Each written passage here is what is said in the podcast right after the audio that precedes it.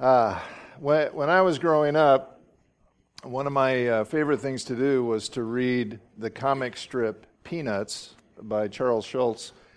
And I think I have pretty much every strip he ever wrote. I have a collection of books with all of them in it. But um, one of my favorites is this one I want to uh, share with you. Charlie Brown is walks up to uh, Snoopy's doghouse and sees him on top of it uh, typing, of course. And uh, Charlie Brown says, I hear you're writing a book on theology, the, that is the study of God. And Charlie Brown says, I hope you have a good title. To which Snoopy replies, I have the perfect title. Did it ever occur to you that you might be wrong?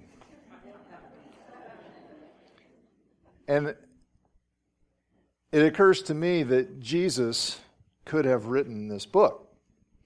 Because one of the things Jesus did was to challenge a lot of wrong thinking about God, about ourselves, about what it means to be rightly related to God. In fact, one of the stories Jesus told, it's commonly called the parable of the prodigal son, it has as one of its main lessons that all of us are wrong. All of us are wrong in our thinking about God left to ourselves. Um, because left to ourselves, there's really nobody that's rightly related to God. All of us are lost, and all of us need Jesus to rescue us and bring us home to God.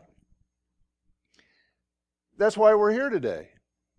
That's why Christmas happened. That's what we're celebrating. Jesus said he came into this world to seek and to save the lost. And he meant by that all of us that every single one of us, apart from Him, are lost. We are not rightly related to God. We are lost and need His rescue. That's all of us, although not everybody necessarily knows that or believes it.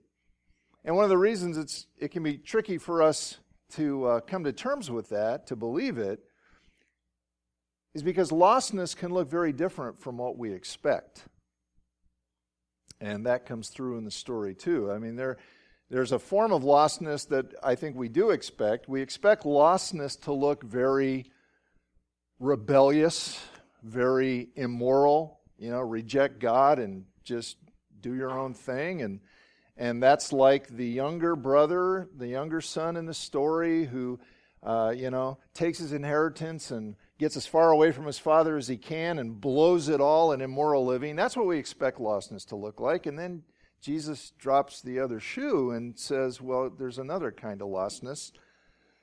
There's a lostness that looks very moral, very religious, very proper, like the older brother in the story. But one way or another, every one of us is lost. And the reason is, is because we all on our own try to be God of our lives rather than trust God with our lives. We're all, we're all wrong, we're all lost, we need to admit it. Uh, we all need Jesus to rescue us from our losses. That's one of his big points in this story. That's one of the things it tells us. But, but it tells us more than that. And it, the reason that we're wrong in our thinking about lostness ultimately comes down to this is that we're wrong in our thinking about God.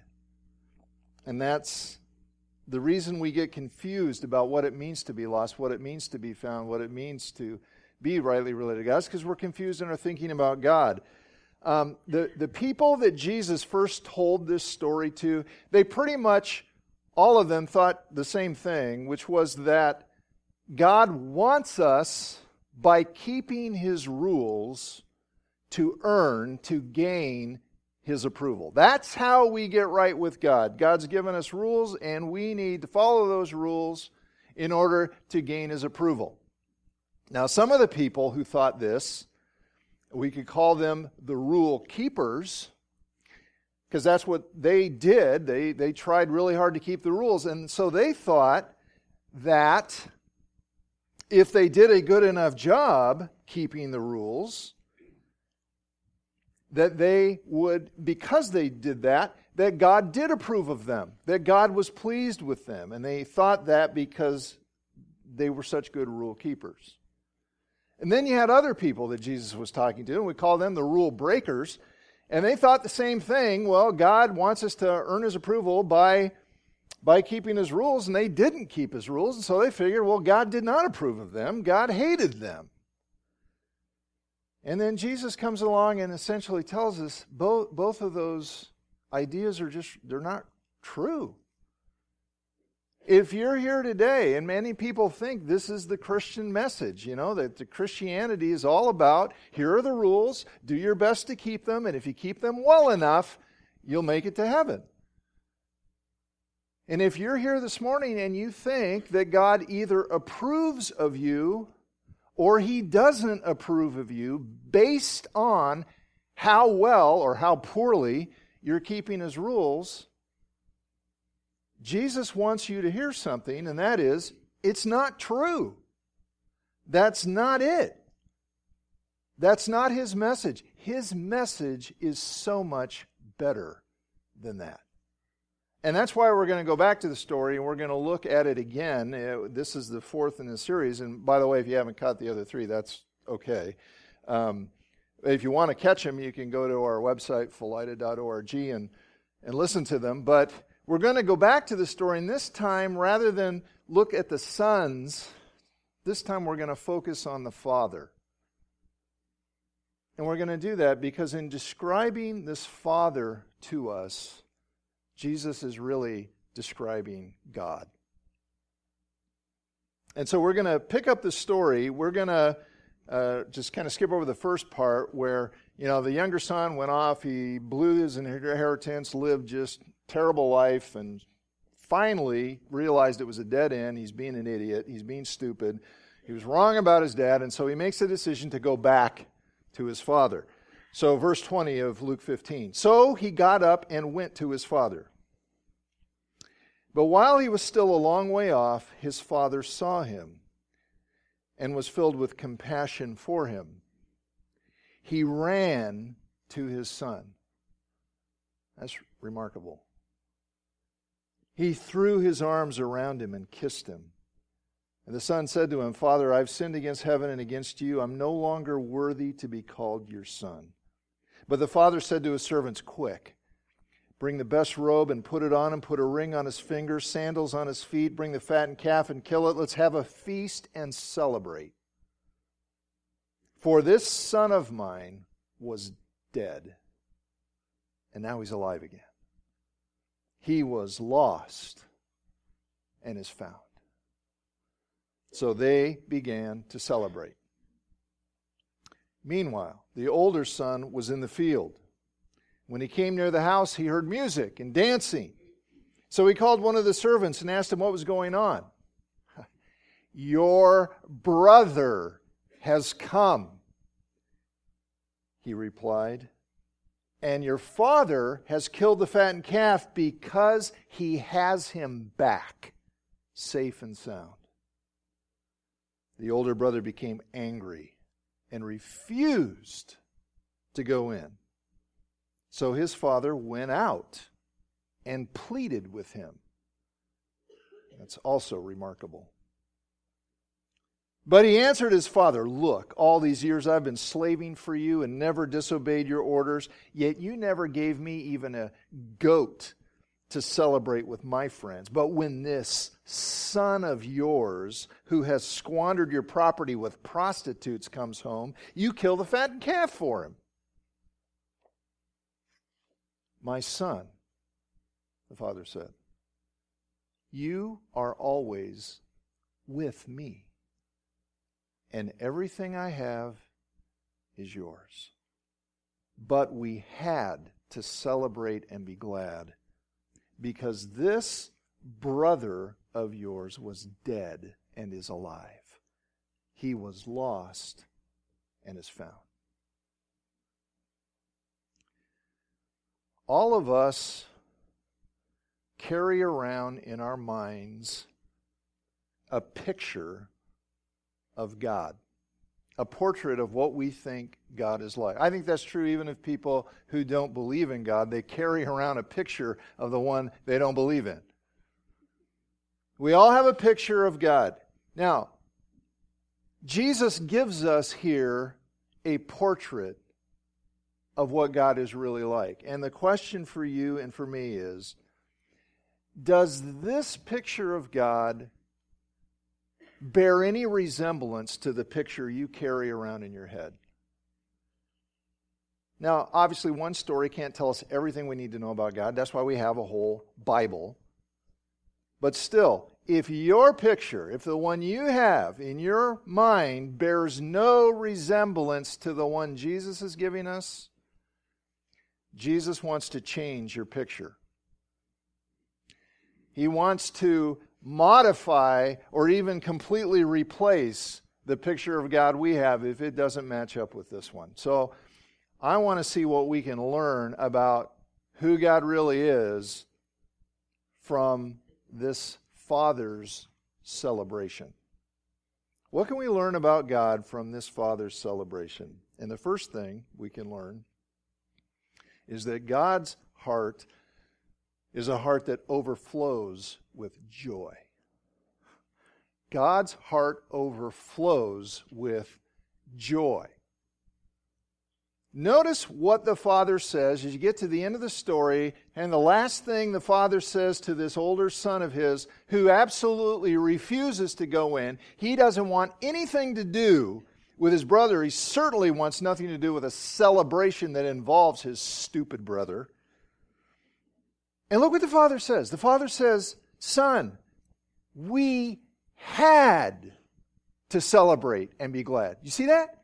We had to. He doesn't say, Well, I wanted to. Oh, I thought it was a good idea. No, we had to. Now, if you have an English Standard Version of the Bible you're reading, that's the one that's in the, the racks there, you'll see they translate it this way. It says, It was fitting. I don't know why they translated it that way, honestly. It's a good translation 99% of the time. This, not so great. Because it was fitting sounds like, you know, it's optional, but, you know, it was fitting. No, no, the original is much stronger than that. It's not it was fitting, it was necessary. We had to, there was no option. Really? Why is that? Well, I think Jesus gives us the answer in the other two stories he told right before he told this one. Luke 15 4. He's talking to the religious leaders who are all mad at him. He says, Suppose one of you has a hundred sheep and loses one of them. Does he not leave the 99 in the open country and go after the lost sheep until he finds it? And when he finds it, he joyfully puts it on his shoulders and goes home. Now, watch. Then he calls his friends and neighbors together and says, Rejoice with me. I have found my lost sheep. Now, this, I tell you that in the same way, there will be more rejoicing in heaven over one sinner who repents than over 99 righteous persons who do not need to repent or who think they don't. Or suppose a woman has 10 silver coins and loses one. Does she not light a lamp, sweep the house, search carefully until she finds it? And when she finds it, here we go, she calls her friends and neighbors together and says, Rejoice with me. I have found my lost coin. In the same way, I tell you, there is rejoicing in the presence of the angels of God over one sinner who repents. Look what he's doing. Jesus is saying what it's like in heaven when one lost person gets found.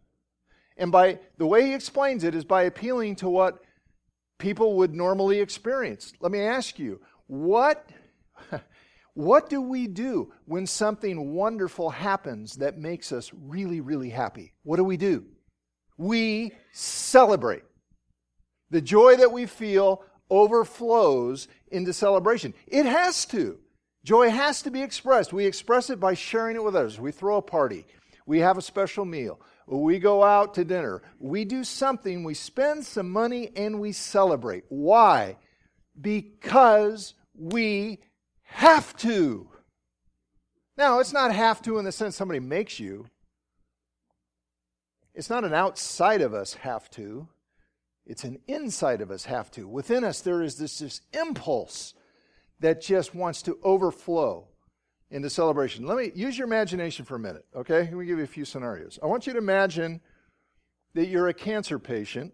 Some of you won't have to imagine, you've been there or you are there, but imagine you've endured months of chemotherapy and you've lost your hair, you've lost your appetite, you've lost your energy, but then you go to the doctor to get the latest test results and he looks at you and he says, I have great news. I have good news of great joy there is no more cancer. What do you do? Or, let's say you're a high school senior and you just get a letter in the mail from the college you really, really want to go to. And it tells you that not only have you been accepted, but you've been granted a full ride scholarship. Four years, all expenses paid. What do you do? What do your parents do? or, Let's say you're a married couple, and for years you have been wanting a baby, but you've been disappointed again and again and again. And then it finally happens. The test comes back positive, and you are pregnant. What do you want to do? No, no, no. Not what do you want to do. What do you have to do? Because you will explode if you don't. You have to celebrate it. That's how joy works. It has to be shared. I defy you. The next time something really awesome happens to you, I defy you not to tell a single person about it. you can't do it. You can't do it. You have to celebrate. Why? Why does your heart have to overflow into celebration? You know why? Because that's what God's heart does, and He made you in His image. God's heart is full of joy, and it overflows into celebration, and He wants to share it. Now, those you know, Bible scholars that Jesus was disputing with, they should have known this because this is all through the Bible. This is not, you know, uh, something you just can't see. Look at Deuteronomy 14 23. Okay, this is back in the law. You hear the law and you think, ooh, boy, rules. Okay, look at these rules. Deuteronomy 14 23. Eat the tithe, that's a tenth. Eat the tithe of your grain, new wine, and oil, and the firstborn of your herds and flocks in the presence of the Lord your God at the place he will choose as a dwelling for his name. He's talking about the temple that's going to be built in Jerusalem. So that you may learn to revere the Lord your God always. But if that place is too distant, and you have been blessed by the Lord your God and cannot carry your tithe. See what this is saying is if you if I bless you so much that your tithe is so big you can't even carry it all to Jerusalem because the place where the Lord will choose to put his name is so far away, well then exchange your tithe for silver, take the silver with you, go to the place the Lord your God will choose, Use the silver to buy whatever you like cattle, sheep, wine, other fermented drink, or anything you wish. Then you and your household shall eat there in the presence of the Lord your God and rejoice. Okay, Deuteronomy 16. Celebrate the Feast of Tabernacles for seven days. This is a seven day feast. After you've gathered the produce of your threshing floor and your winepress at harvest time, be joyful at your feast. You, your sons, your daughters, your menservants, maidservants, the Levites, the aliens, the fatherless, the widow, get everybody who live in your towns for seven days. Celebrate the feast to the Lord your God at the place the Lord will choose. For the Lord your God will bless you in all your harvest and all the work of your hands, and your joy will be complete. The Old Testament is full of commands like this eat, drink, rejoice Celebrate in the presence of the Lord. One more. Nehemiah 8. The Nehemiah, the governor, Ezra, the priest and scribe, the Levites who were instructing the people said to them all, This day is sacred. That means holy. This day is holy to the Lord your God. Do not mourn or weep. For all the people had been weeping as they listened to the words of the law, because they had broken the law. Nehemiah said, Go, enjoy choice food and sweet drinks, and send some to those who have nothing prepared. This day is sacred to our Lord. Do not grieve, for the joy of the Lord is your strength. Don't grieve. This is a holy day. D- does that fit your idea of a holy day? Enjoying good food and drink and celebrating? Where did we get the idea that holiness is always grim and joyless? Now, are there times when being serious and sorrowful is fitting? Absolutely. Like when the younger son realized he'd been a total jerk to his dad, and so he went home and he apologized. Of course, there are times when sorrow and brokenness and weeping and seriousness are appropriate. But here's the thing repentance, okay, repentance, turn it's, it's what the younger son did. Dead end, this isn't working, I'm wrong. Turn around, go to dad. That's repentance. Repentance is not the highest form of holiness.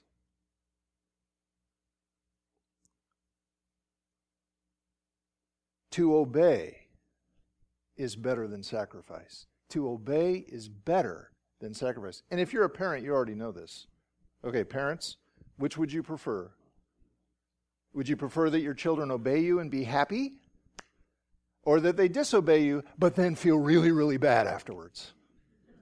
Which would you rather have them do? Why would we think it's any different with God?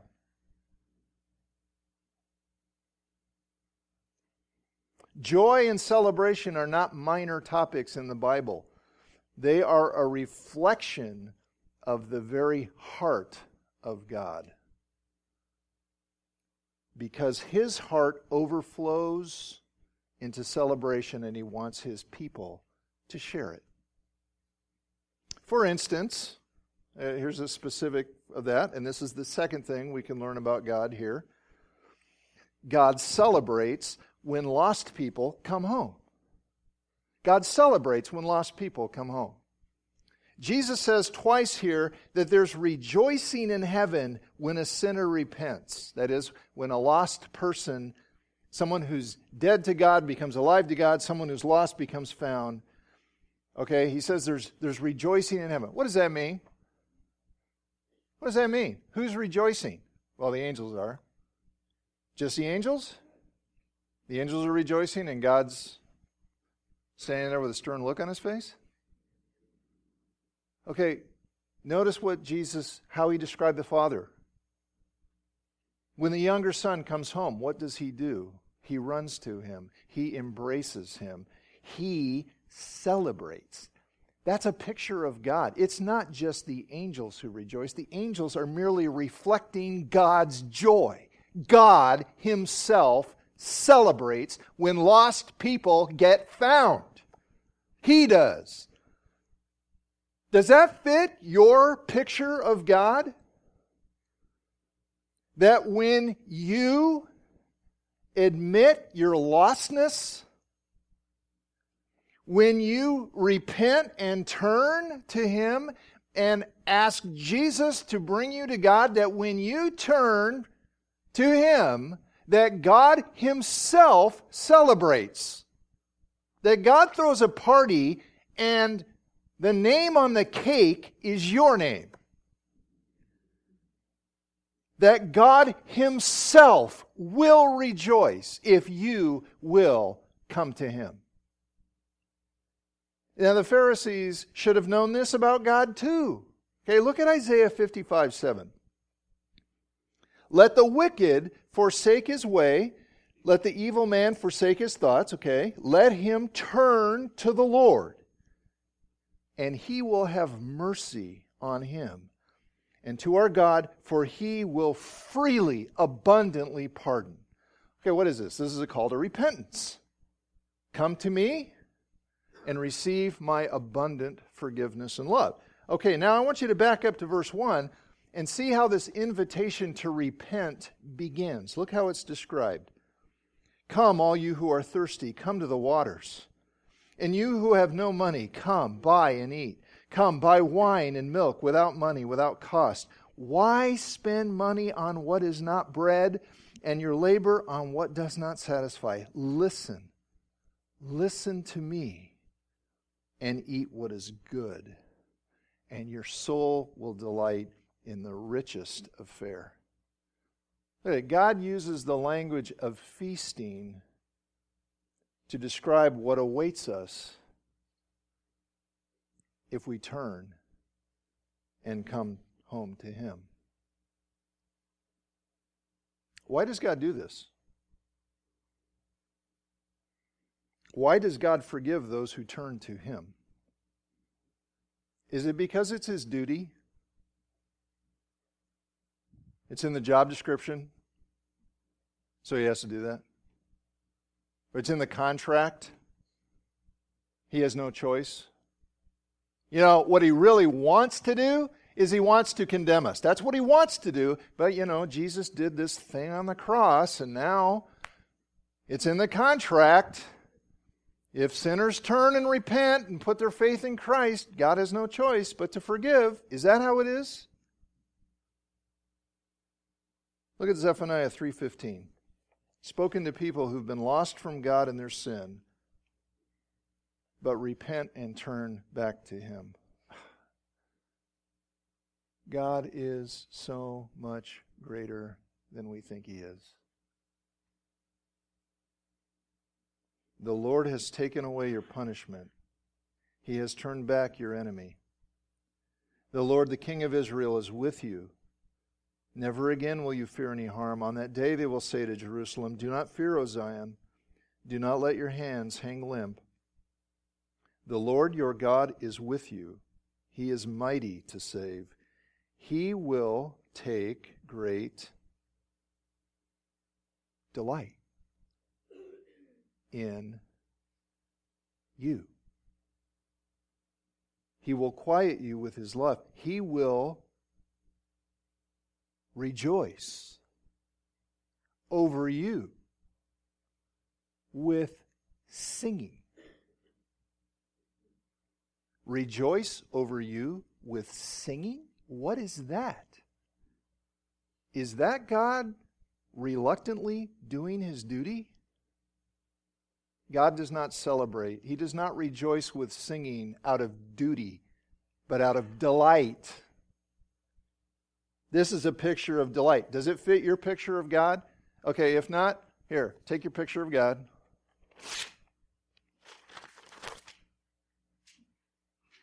Take the one Jesus is giving us.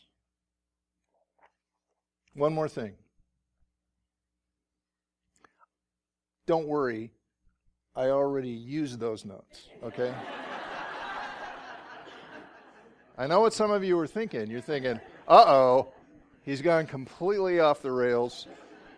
No telling how long this is going to last. No. One more thing.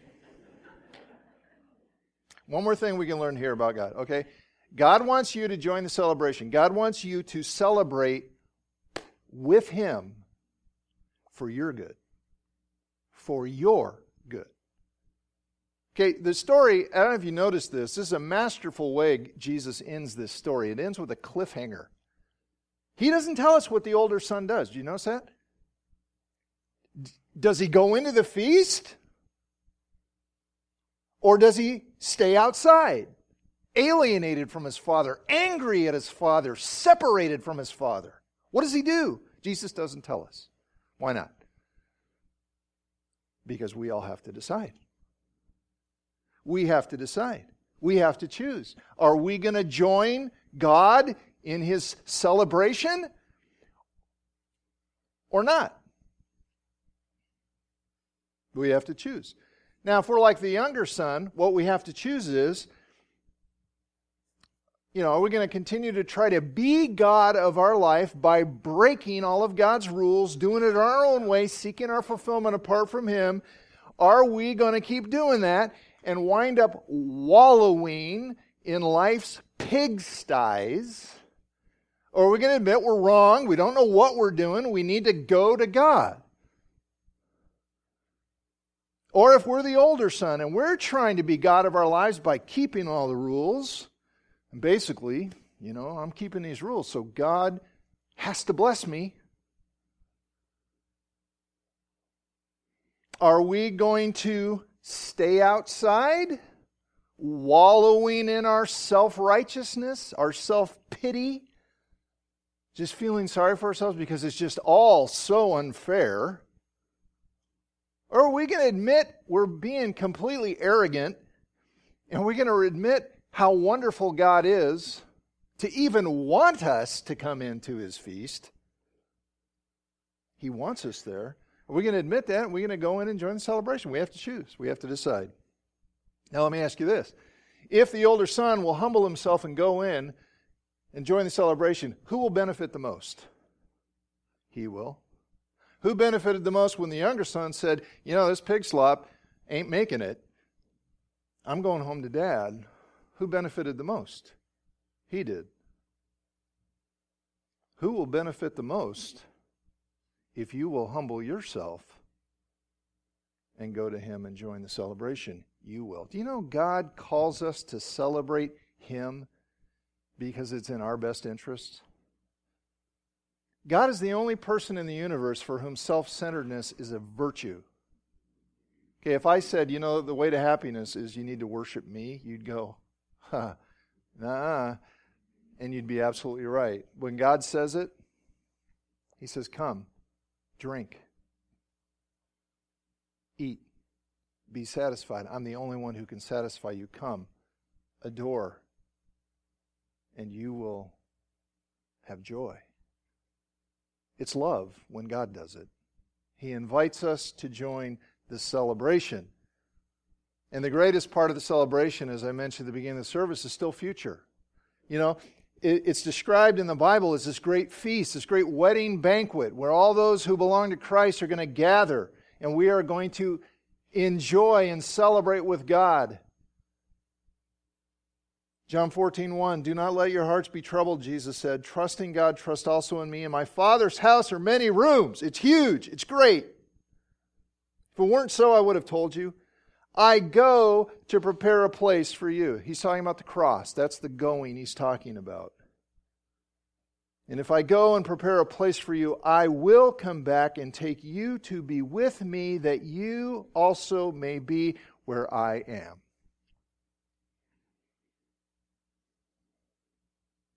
Good news of great joy. That's what the angel called it. I have a question for you. Is that how you hear it? Does it sound like good news to you? Does it bring joy to your heart? Are you just delighting in God's grace, His embrace? his rejoicing over you with singing. Have you responded to that invitation? The choice is yours. Stay in the pigsty, stay out in the cold, or come in and join the celebration. Jesus said he came into this world to seek and to save the lost and that's all of us. How do we get found? Well, He saves us by bringing us to the Father. When we finally admit our lostness and put our trust in Him and what He accomplished on the cross. 1 Peter 3:18 For Christ died for sins once for all. This is why He came. To die for sins once for all, the righteous, Jesus, for the unrighteous, that's us. Why? to bring you to God. How do you get to God? How do you get to God? There's only one way Jesus brings you. Jesus brings you based on what he accomplished on the cross and rising from the dead. Is that good news to you? It's our choice. Pigsty, outside, celebration, or come in. Ask Jesus to bring us home. You just have to admit you're wrong. You have to admit you've been wrong about your lostness, wrong about the Father, and ask Jesus to take you home. He wants to do that for you. That's how great He is. I'm going to invite you to just bow your head for a minute.